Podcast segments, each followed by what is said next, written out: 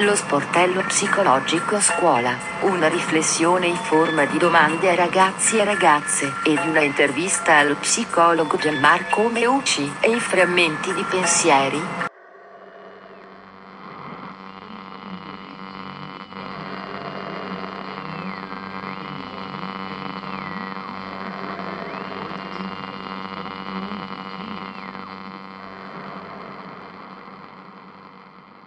Voi siete a conoscenza che a scuola abbiamo lo sportello di ascolto?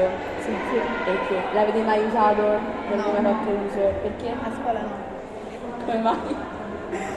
perché secondo me la psicologa nella scuola serve, ma per i problemi che avevo io era molto superficiale.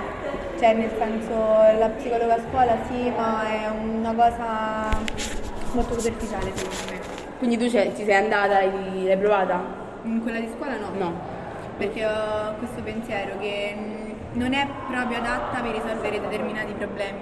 E invece però hai seguito magari un percorso Sì. per- e hai avuto difficoltà magari a parlare con i genitori e mi capisci da questo punto di vista magari con Allora, io sono arrivata a un punto che sono scoppiata, quindi a mamma gliel'ho detto proprio in lacrime piangendo che ho bisogno di un aiuto, però cioè, mamma mi ha capito, anzi è proprio lei che mi ha detto ma vuoi provare, andare?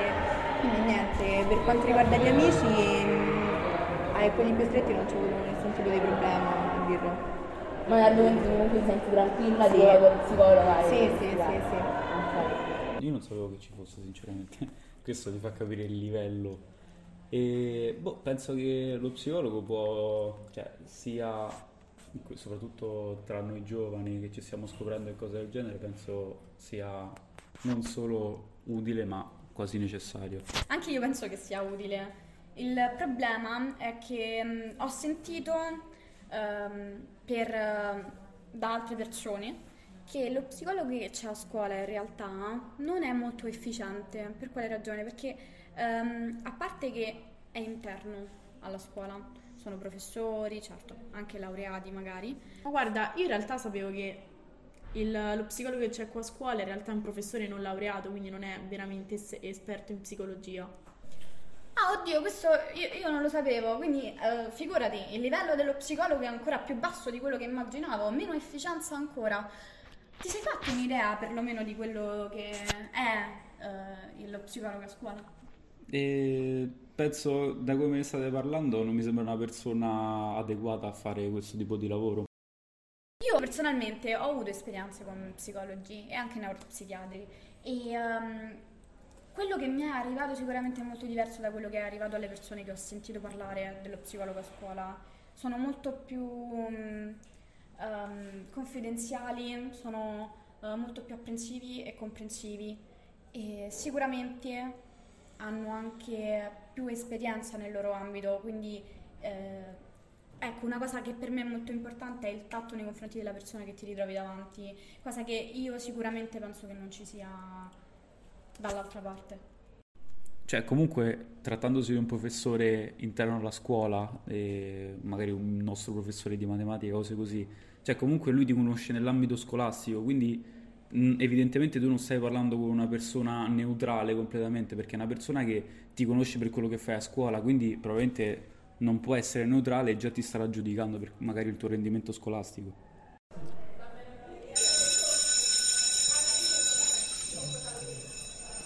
Oh, è suonata e è stata bella sta conversazione comunque. E, mm, io direi un giorno di andare dallo psicologo della scuola per averci un'esperienza personale.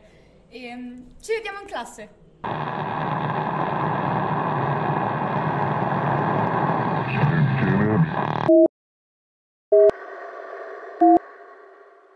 Che vuol dire essere matti? Se te lo sei mai chiesto e veramente andare a vedere sul vocabolario che cos'è follia. La parola pazzia. Perché è un modo di dire, ma non vuol dire. Quindi eh, essere matti non vuol dire nulla. Allora, partendo da questo presupposto, possiamo parlare di crescita, quindi crescita umana, crescita personale e quindi eh, non so se voi sì, dovreste farla filosofia, no? La facciamo, la facciamo. Eh, la parola chiave è discernimento. Quindi eh, secondo me nessuno della tua età, ma nessuno nemmeno della mia, della nostra adulto, chi non lo mette in pratica, sa discernere quello che pensa da quello che sente, sa dividere quello che sente da quello che pensa. Quindi questo già è un problema perché noi siamo abituati a dire soltanto quello che pensiamo, non quello che sentiamo. Se dici quello che senti, eh, allora cioè, ti metti a piangere perché non sei abituato a stare in contatto con l'emozione oppure diventa una tragedia, diventa un dramma, una drammatizzazione, no, come il, il, teatro più brutto che si può andare a vedere, quello urlato, no? la drammatizzazione di qualcosa che non riesco a identificare come semplice. Sono arrabbiato con te, senza lanciarti un coltello se io ti devo lanciare un coltello per dirti sono arrabbiato con te vuol dire che non ho mai espresso la rabbia. Quindi la prima cosa che mi viene da dire è che tutti, chi non lavora su di te, sia della tua età che della mia, chi non ha mai messo in atto questa cosa, cioè dividere quello che pensi e quello che senti, è, messo male. Eh, faccio lo, lo, psicoterapeuta della Gestalt. Gestalt vuol dire eh, eh, diciamo, percezione della forma, in, letteralmente eh, in tedesco, però si occupa di eh, principalmente avere consapevolezza delle proprie emozioni differenziandole dai propri pensieri eh, e di conseguenza agire in un modo che sia coerente con quello che penso e quello che sento. Così in due parole. Allora, noi vogliamo affrontare un po' la psicologia a scuola, diciamo, infatti parliamo anche di sportelli di ascolto, assistenza fornita dalla scuola in sé per sé, ma vorremmo anche un attimo specificare appunto se effettivamente c'è questo bisogno, soprattutto per gli studenti dopo il Covid, di avere un sostegno psicologico o se, come dicono alcuni, diciamo è un'esagerazione dei ragazzi. Bisogna, secondo me, identificare bene che cosa vuol dire eh, psicologo a scuola. Quindi lo psicologo in genere, a meno che non sia uno eh, specializzato è uno laureato in psicologia che fa orientamento a scuola, quindi orienta gli studenti verso, indipendentemente dalle problematiche che hanno, quel professionista o quell'altro professionista. Io credo che sia sì necessario in tutte le scuole, non, indipendentemente dal Covid, dovrebbe essere così. Invece noi abbiamo constatato che non viene affrontato in modo serio, soprattutto dai professori, e infatti diciamo occuparsi solitamente sono professori che devono riempire delle ore e che quindi portano magari il ragazzo a sentirsi diciamo quasi invalidato, come se ciò che stesse provando non fosse eh, cioè non dovesse essere espresso soprattutto nel contesto scolastico, in quanto poi viene rimarcato il fatto che bisogna chiedere solo cose all'interno della classe e che quindi tutto ciò che diciamo può provare all'esterno e debba essere messo da parte per proseguire diciamo, un certo rendimento scolastico, un certo comportamento e così via. Eh. E quindi appunto avendo anche un'esperienza proprio vissuta di una ragazza, di un'amica che io conosco, e secondo noi questo, cioè l'invalidare diciamo, il sentimento di alcune persone può portare ancora di più a sentirsi magari fuori luogo, e diciamo non adatti. Lo psicologo è ancora magari visto soprattutto tra i ragazzi, tra qualcosa che ci vanno solo i matti, diciamo, tra, tra mille virgolette. Quindi lo sportello d'ascolto a scuola è abbastanza, diciamo, silente. Non è che si dice io vado allo sportello d'ascolto perché vado allo sportello d'ascolto sei matto praticamente. Ok. Quindi okay. sì, alla fine è questo. E, però il fatto è che è uno sportello che viene affidato a un professore. E questo, almeno secondo me, è controproducente. Allora, io credo, però non lo so nel particolare, in generale se un professore X fa questo eh, si chiama abuso di potere. Cioè, eh, che abusa del potere che ha come professore per indirizzare eh, gli studenti verso qualcosa che lui crede o la scuola ritiene giusto. Quindi già questo di per sé è, in teoria è sbagliato. Poi nel particolare bisognerebbe entrare e vedere com'è la dinamica. Eh, l- lo psicologo a scuola dovrebbe essere fuori dal contesto scolastico, quindi esterno. E allora funziona, se è interno no, è inutile, è come se dire ci puoi mettere anche, ci puoi andare anche te, è uguale. Poi le persone non ci vanno perché è il professore, capito? Quindi eh, credo sia inutile. Però è anche vero che molti ragazzi che magari vogliono appunto andare da uno psicologo e così via, si trovano costretti ad andare solo allo sportello d'ascolto in quanto non sono supportati dai genitori, perché c'è sempre lì sei matto.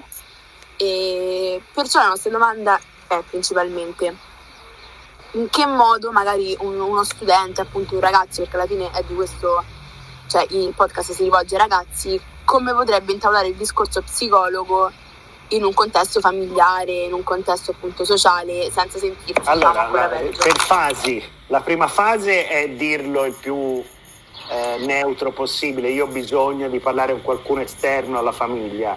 La seconda fase è col dramma, è alzare il tono. Quindi purtroppo quando non, uno non viene ascoltato alza il tono. Certo. E quindi un po' esasperare quella situazione di disagio in un modo che poi tua mamma più che tuo padre ti ascolta e dice cavolo sta male quindi aiutiamola. Un altro dei mille motivi per il quale lo sportello d'ascolto era inizialmente più gettonato dagli studenti era quasi la certezza che poi i genitori non sapessero ciò di cui parlavano.